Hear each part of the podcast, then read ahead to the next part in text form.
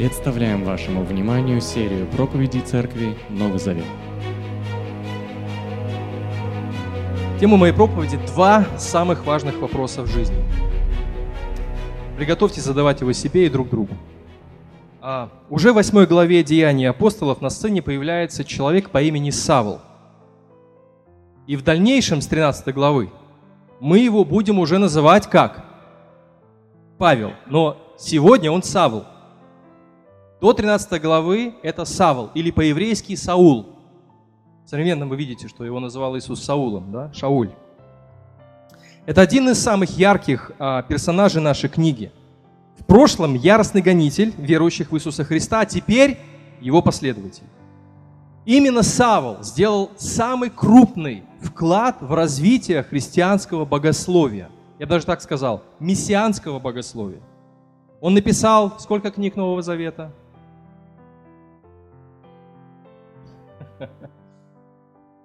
13 книг Нового Завета. И вот мы обратились с вами к тексту, который рассказывал, что было дальше с этим человеком по имени Саул или Саул. Кстати говоря, здесь интересная игра. Саул по-еврейски означает большой, да, а Павел по-римски означает маленький. Вот э, мы об этом поговорим подробнее, почему такая произошла игра имен, но теперь он Саул. Так вот, Лука, автор книги Деяний апостолов, дает информацию об обращении Павла сколько раз в книге Деяний, кто помнит? Сколько раз мы читаем это свидетельство в одной книге Деяний? О том, как он ехал в Дамаск, о том, как на него с неба упал свет, как он ослеп, как он слышал голос. Сколько раз в книге Деяний? А? Версия. Кто согласен с тем, что три? Версия три раз. Версия три два. Версия три правильно. А, девятая глава если вам интересно. Потом 22 глава Деяний и в 26 главе Деяний Павел все время, или вернее Лука, три раза приводит эту историю. А в некоторых нюансах все эти три свидетельства, 9, 22, 26 глава, они немного отличаются друг от друга. Ну, в этом не суть. Вообще на Древнем Востоке не соблюдали вот такие точности. Им главное было рассказать идею, сам, само событие, что с, ним, с ними произошло. Так вот, а, учитывая все нюансы, различия и сходства, все эти истории говорят об одном. После того, как Савл встретил Иисуса, его жизнь изменилась навсегда. После того, как Савл встретил Иисуса, его жизнь изменилась навсегда. Так вот, каждый, кто переживает эту встречу в своей жизни, может быть, не такую драматичную, такую буквальную, что свет с неба упал, Иисус с ним заговорил, но каждый, кто встречается – с Иисусом а, в Писании, а, в свидетельстве, когда он встречается с верующими людьми, его жизнь тоже изменяется навсегда. И не обязательно это происходит так драматично, как у него, но столкнувшись с Богом по-настоящему, человек никогда не останется прежним. Это может произойти как угодно. Это может быть свет с неба. Может быть. Бог может это сделать? Может, наверное, может. Но здесь особый случай. Об этом немножко позже. Это может произойти через встречу с настоящим верующим человеком, который служит, который добрый, любит, помогает и отзывчивый. Поверьте, из моего опыта, я встречал таких верующих людей, когда был сам на пути к Иисусу Христу. Меня эти люди впечатляли. Прежде всего, это мои родственники. Я смотрел на них с придыханием. Я не верил, что вот эти вот тети, там, тети, моя сестра, там, бабушка, обычные люди, они какие-то другие. Я родственник их, я их знал с детства. И мне было очень интересно христианство, во многом поначалу благодаря поведению вот таких вот настоящих христиан. Я считаю, они, они есть и были, бабушка уже в вечности, настоящими верующими. Через чтение Библии это может произойти. Через посещение церкви. Первый раз человек сталкивается с христианством и вдруг понимает, что жизнь другая. Обстоятельства жизни. И, наконец, проповедь Божьего Слова. Это может быть сразу совокупностью всех факторов. Но как бы то ни было, внимание, при встрече с Богом происходит некий, я называю это божественный инсайт. Когда не снаружи впихнули человеку Евангелие, знаете, заставили его верить, загнали его в Днепр креститься, да, как это делал Владимир. А когда изнутри зажегся какой-то огонь, ну, в данном случае на Павла упал свет с неба, но он, с одной стороны, Бог властной рукой его остановил, с другой стороны, мы видим вполне искреннее поведение Савла. Он останавливается – он, не, он перестает противиться, и задает очень важные два вопроса, о которых мы с вами будем немножко позже говорить. Это внутренний божественный инсайт. У человека открываются глаза, и вдруг он понимает, что все не так. И туда иду, и то делаю. Не то чтобы все плохо и ужасно, но все-таки что-то главное не на месте. Павел, Савол, вернее, служил всю свою жизнь, будучи фарисеем Богу, но он шел против Бога. Это был внутренний конфликт, но разрешился он внутренним божественным инсайтом. Вот Бог, вот я. Что мне нужно с этим делать? Все это хорошо видно на примере Савла. Он шел в одно направление, но после встречи с Иисусом его жизненный путь кардинально изменился. Если, а, вот, кстати, картинка на тему, да? Если суммировать все три истории об обращении Савла, 9, 22, 26 глава, то по сути Иисусу он задает два важных вопроса. Первый вопрос. Кто ты, Господь? Второй вопрос. Уже в 22 главе мы видим, что мне делать? Кто ты, Господь, и что мне делать? Очень важно сохранить, внимание, две вещи. Последовательность этих вопросов, идущими друг за другом. И второе, очень важно сохранить взаимосвязь этих двух вопросов. Пожалуйста, задавайте себе этот вопрос сегодня, прямо сейчас. Потому что Бог хочет, чтобы сегодня, читая это слово, мы снова задали себе вопрос. Кто ты, Господь? И второй очень важный вопрос, чтобы не быть болтуном, чтобы не быть таким, знаете, создавать видимость, как вот иногда вот наши, может быть, Миша с армии придет и расскажет нам, как мы создаем видимость, что защищаем Родину, гуляя по улице. Что мне делать? Итак, последовательность. Настоящее духовное развитие, рост всегда жизнь начинается с вопроса «Кто ты Господь?». Вопрос, кстати говоря, Савла очень логичен. Мы думаем, наверное, ему просто, знаете, а когда вот тебя заста- застают врасплох какие-то события, ты начинаешь говорить вещи, ну, не в попад, да, говорят. Савол был пропитан Писанием. Он прекрасно знал, он прекрасно знал пророков. Он прекрасно знал многочисленные истории, когда люди встречались с Богом, когда Бог являлся через ангела, Иисуса Навину, э, Моисею. Э, вот все эти встречи он прекрасно помнил. Его вопрос вполне логичен с точки зрения Ветхого Завета. Он прекрасно знал из Писания Ветхого Завета, что Бог открывается народу Израиля через закон, и Бог через это хочет, чтобы его избранный народ узнал его. Разумная деятельность любого человека – в данном случае верующего человека, начинается с познания Бога. То же самое, как мы начнем компьютер использовать. Операционная система есть, мы можем его использовать. Нет операционной системы, уже сложнее. Уже надо какие-то там знать сочетания кнопок и формул. Преувеличить значимость этого тезиса невозможно. Вот, например, притча 9.10 написано, начало мудрости с чего начинается? С Божьего страха. Да? Господа бояться – вот начало мудрости. Его святость познавать. Вот в чем разум. В рамках Нового Завета это познание приходит через веру в Иисуса Христа, как посланника-посредника. Я – путь, истина и жизнь, только через меня можно прийти к Отцу. Но беда в том, что верующие меняют последовательность этих двух важных вопросов. Я хочу, чтобы вы остановили свое внимание. Не меняйте последовательность этих двух вопросов. Первый вопрос – кто ты, Господь? И люди, когда меняют последовательность, они полагают, что христианство сводится к вопросу, что мне делать?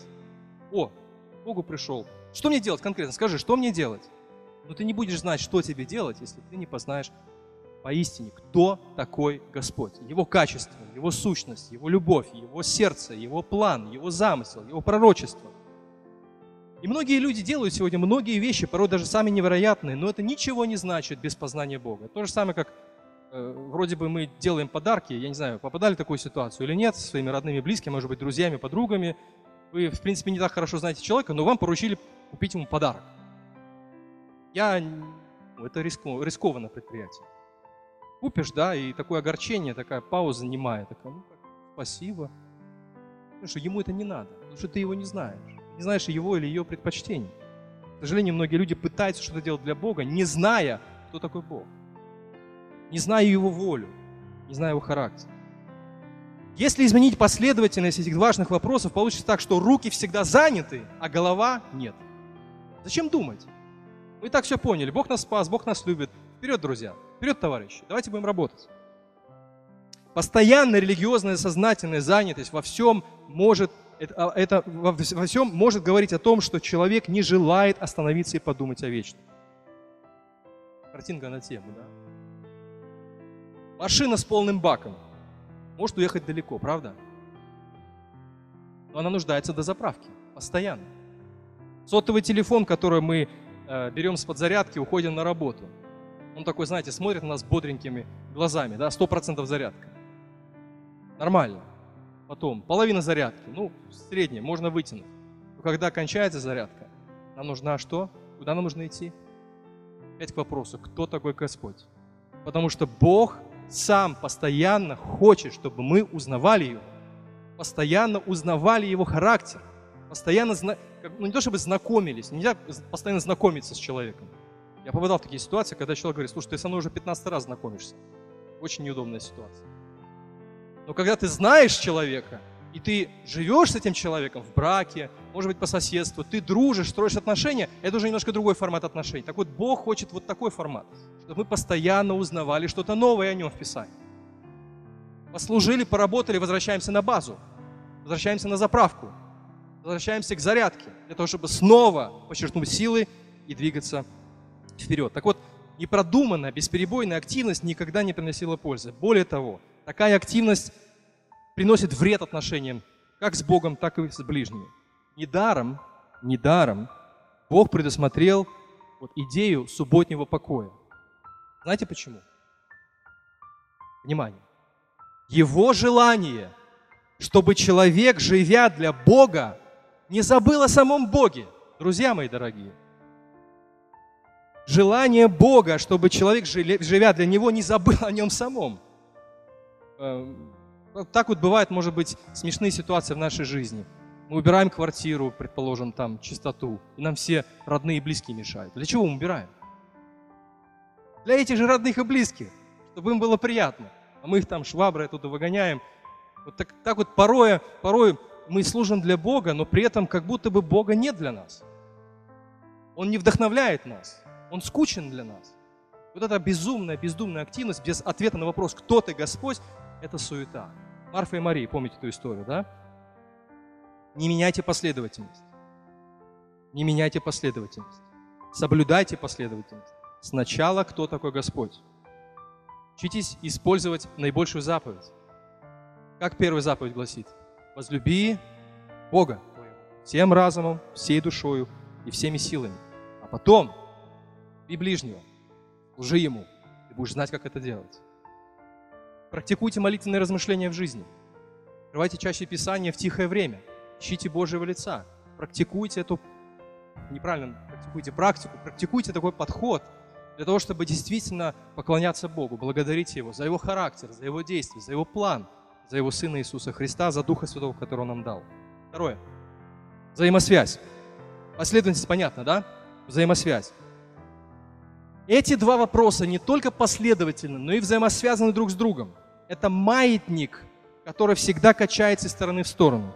Сначала Бог открывает себя своему народу, и затем Он дает повеление что-то делать.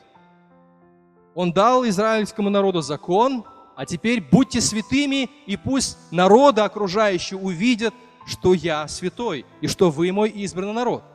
Бог открыл себя через Иисуса Христа, и дал нам благодать прощения, а теперь несите это прощение и живите согласно благой вести Иисуса Христа. Видите, качание маятника, взаимосвязь. Возлюби Бога, возлюби ближнего. Возлюби Бога, возлюби ближнего. Это движение, это динамика духовной жизни. Посмотрите.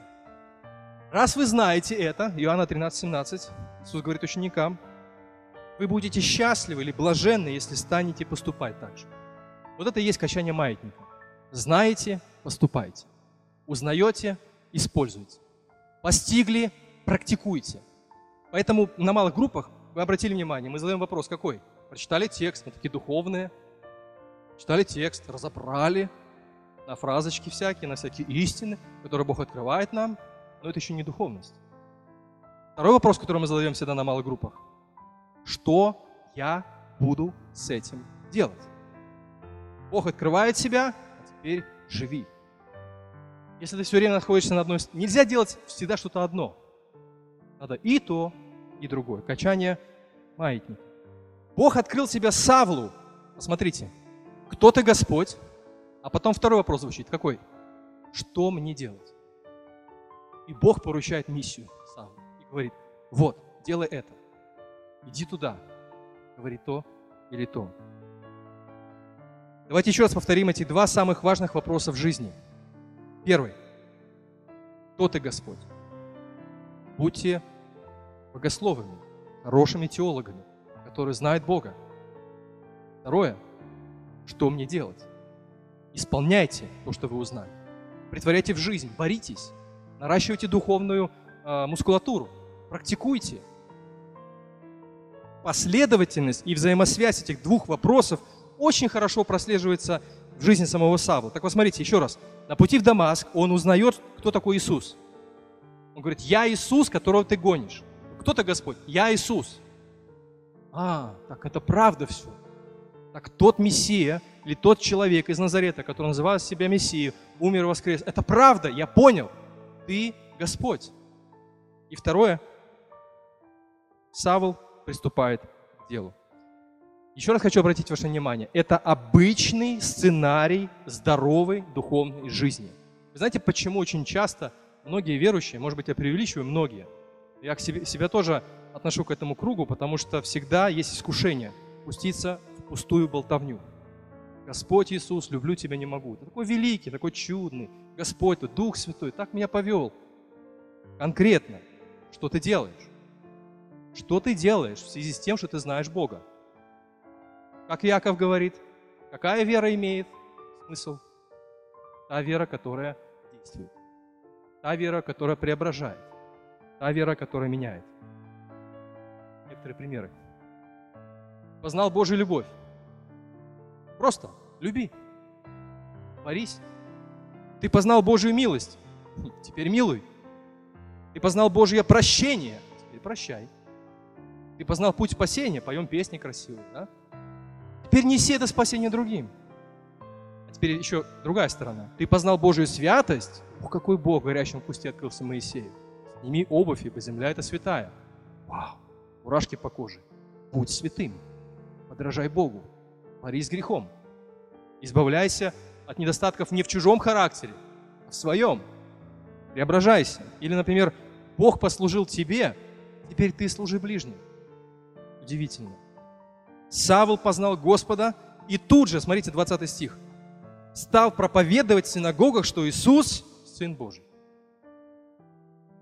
Эти два вопроса оставили глубокий след а, в служении жизни самого Павла. Для того, чтобы вы поняли, насколько, что это не просто манипуляция какими-то отрывками текста. Вот там он говорит, кто, кто-то Господь, а там он говорит, что мне делать.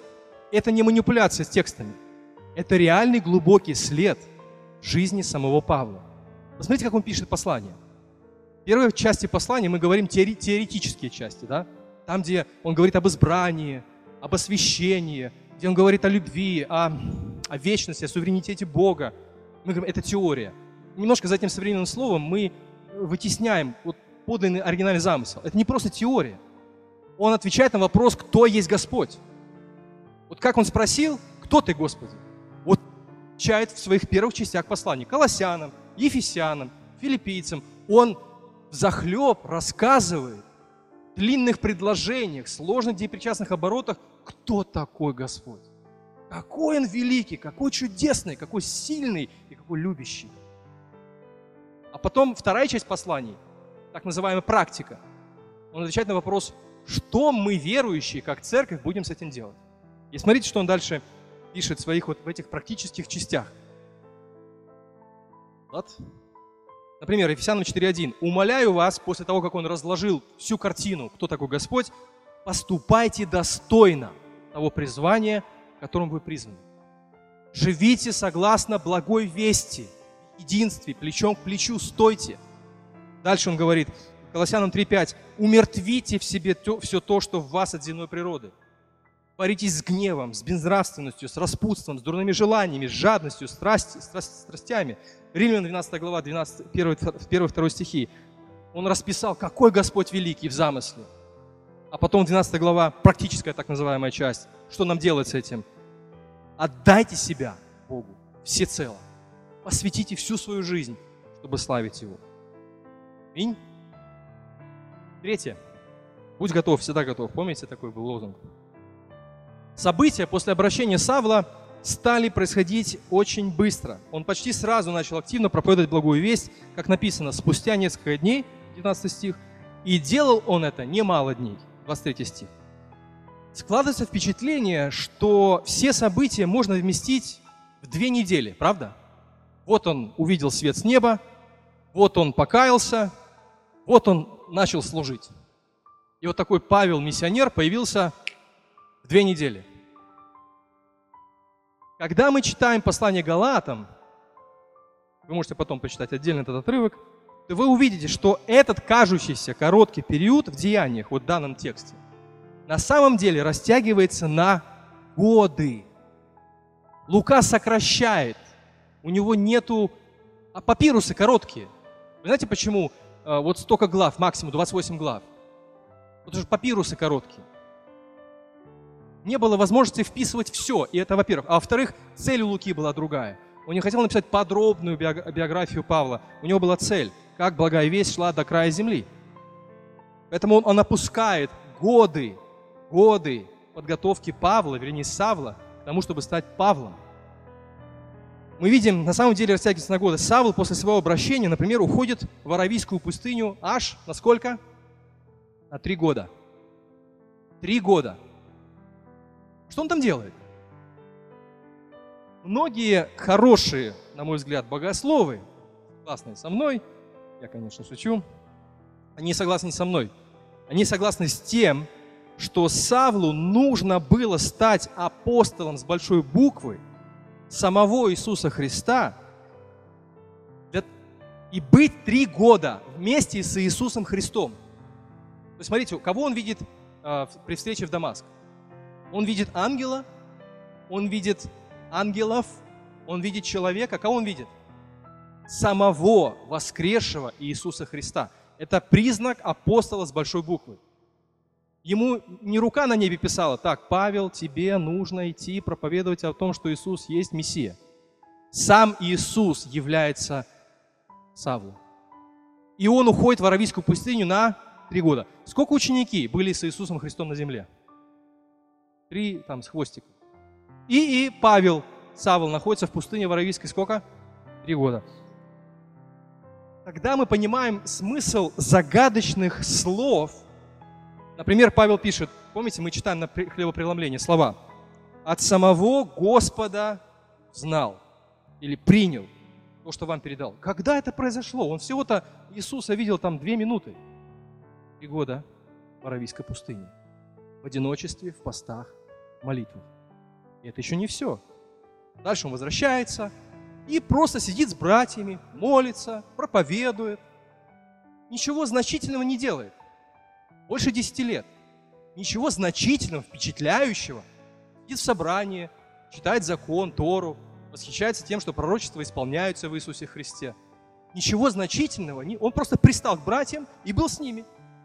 Вот этот Савл который так драматично покаялся. Ну, кажется, впустую все прошло, правда? Так драматично покаялся. Брат, у тебя такое свидетельство. Давай, набирай обороты, вперед, давай статьи, давай блог заведи, давай страничку свою откроем, давай напишем трактат, давай напишем то, давай напишем все.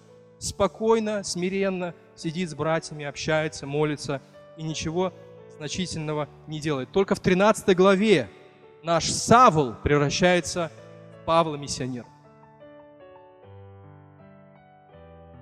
У Бога свои сроки, дорогие друзья.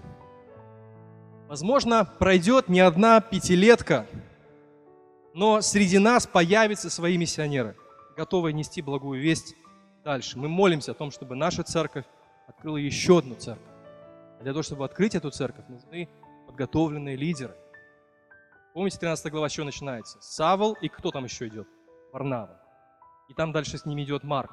Втроем они отправляются в путешествие. Урок очевиден. Для того, чтобы созреть для более масштабного, серьезного служения, что нужно? Нужно время, терпение, подготовка. Зрелость и готовность не падают с неба просто так. Над этим нужно, друзья, товарищи, братья сестры, работать. Мы немножко пропустим это. Дальше, что случилось, интересно. В жизни Савла наступили гонения. В тексте мы с вами прочитали о том, что он ревностно, яростно, страстно доказывал, что Иисус есть предсказанный Мессия. И мы видим, что для Савла весь Ветхий Завет вдруг обрел смысл. Вдруг все то, что было сказано пророками, что было сказано царями, Давидом, например, все это вдруг сбывается. И поэтому он ревностно проповедует об Иисусе Христе. И в результате в его жизнь приходят гонения.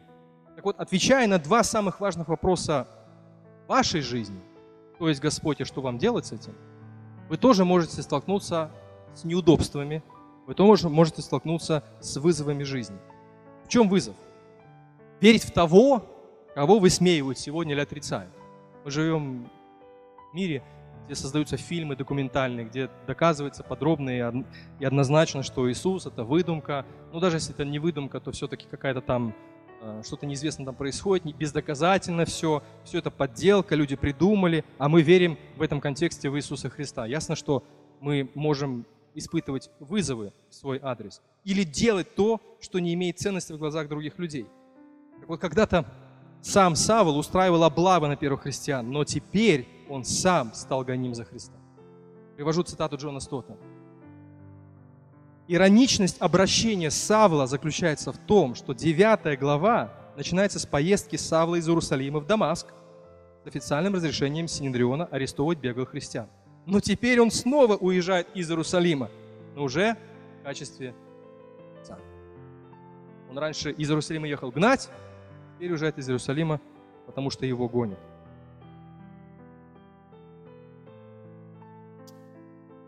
Невозможное возможно. Богу возможно то, что невозможно людям. Савол – один из таких примеров. Никто не мог остановить этого человека. Более того, никто из людей не мог изменить Саву, как это сделал Бог. Никто не мог изменить и остановить этого человека. Бог может спасти даже такого врага, ангеля, как Савва. Одна из поразительных сторон а, практического христианства – это обретение спасения теми, о ком мы никогда бы не подумали. Вот почему, например, лично я очень люблю слушать адекватные, адекватные свидетельства уверовавших в Иисуса Христа, как они пришли к Богу. Есть неадекватные примеры. Например, человек рассказывает три часа о том, как он колдовал, как он кололся, как это все называется. А потом в конце такая фразочка приделывается. Ну а сейчас я уже с Богом живу, слава Ему за все. Аминь. Три свидетельства Савла в Деяниях апостолов это, – это примеры адекватного свидетельства жизнь Савла до Христа, встреча Савла с Христом и жизнь после встречи с Христом. Вот это три основные фазы, которые каждый христианин должен знать, как рассказать. Просто, понятно, доступно, всякой религиозной, религиозного сленга. Расскажите, как вы жили до Христа. Потом опишите, как вы поняли, как Бог открыл вам, как вы осознали, как вы пережили этот божественный инсайт – когда это произошла встреча с Христом? Не обязательно так драматично. Бог действует на протяжении долгого времени во многих людях. Но встречу с Христом расскажите, а потом расскажите о том, что вы делаете, как Бог меняет вас дальше, ваше сердце, ваше намерение, ваша цель. В конце концов, почему это важно делать? В каждом из нас живет Савл, который встречает Иисуса по дороге в Дамаск. Кстати говорят, город Дамаск. Я начал проводить Павел Савл в Дамаске. Сейчас такие события там происходят. Знаете, война там в Сирии. Столица Сирии – Дамаск. По крайней мере, это известный сирийский город. Мэдлин Мюррей О'Хара, известная женщина в Америке, печально известная женщина, атеистка, способствовала запрету публичных молитв и чтения Библии в американских школах. Она жила с одним человеком, потом жила с другим человеком, потом у нее сын родился от любовника. Вот это все, вот это, вы можете познакомиться с ней заочно в интернете, узнать ее судьбу. И что самое интересное, какой яростный гонитель, да, казалось бы, противник все, всего того, что связано с Богом.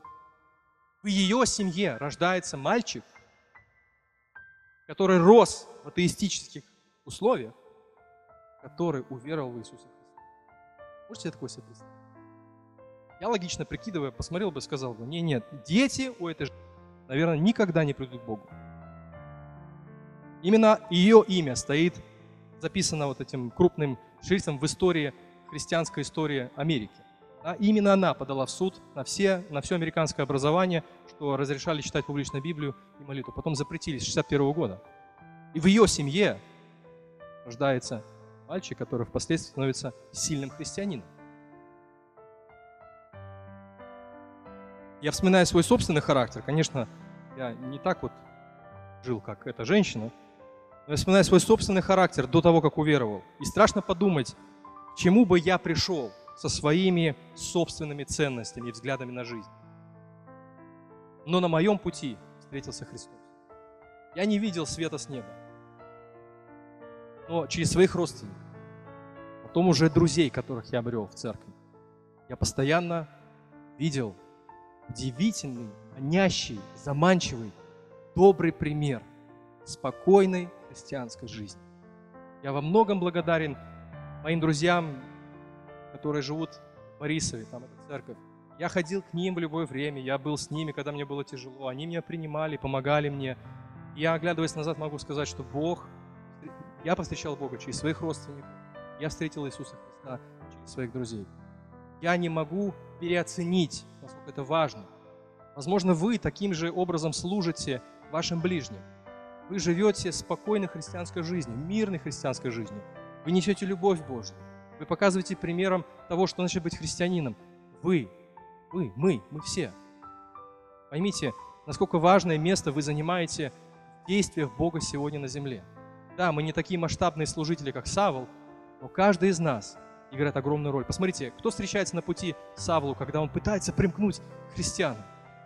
Варнава, сын утешения. Все христиане от него отворачиваются, появляется Варнава, говорит, ребята, наш человек, он встретил Иисуса. Он видел его. Он входит в общество христиан.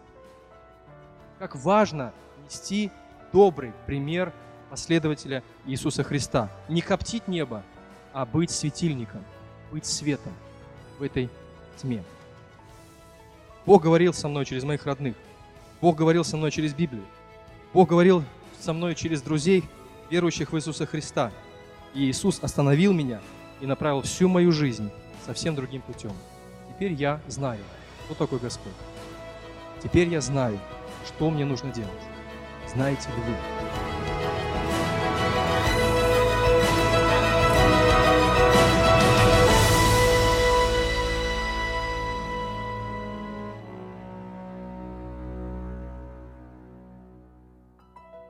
Записи этой и других серий подкастов доступны на нашем сайте завет.орг и в каталоге подкастов iTunes.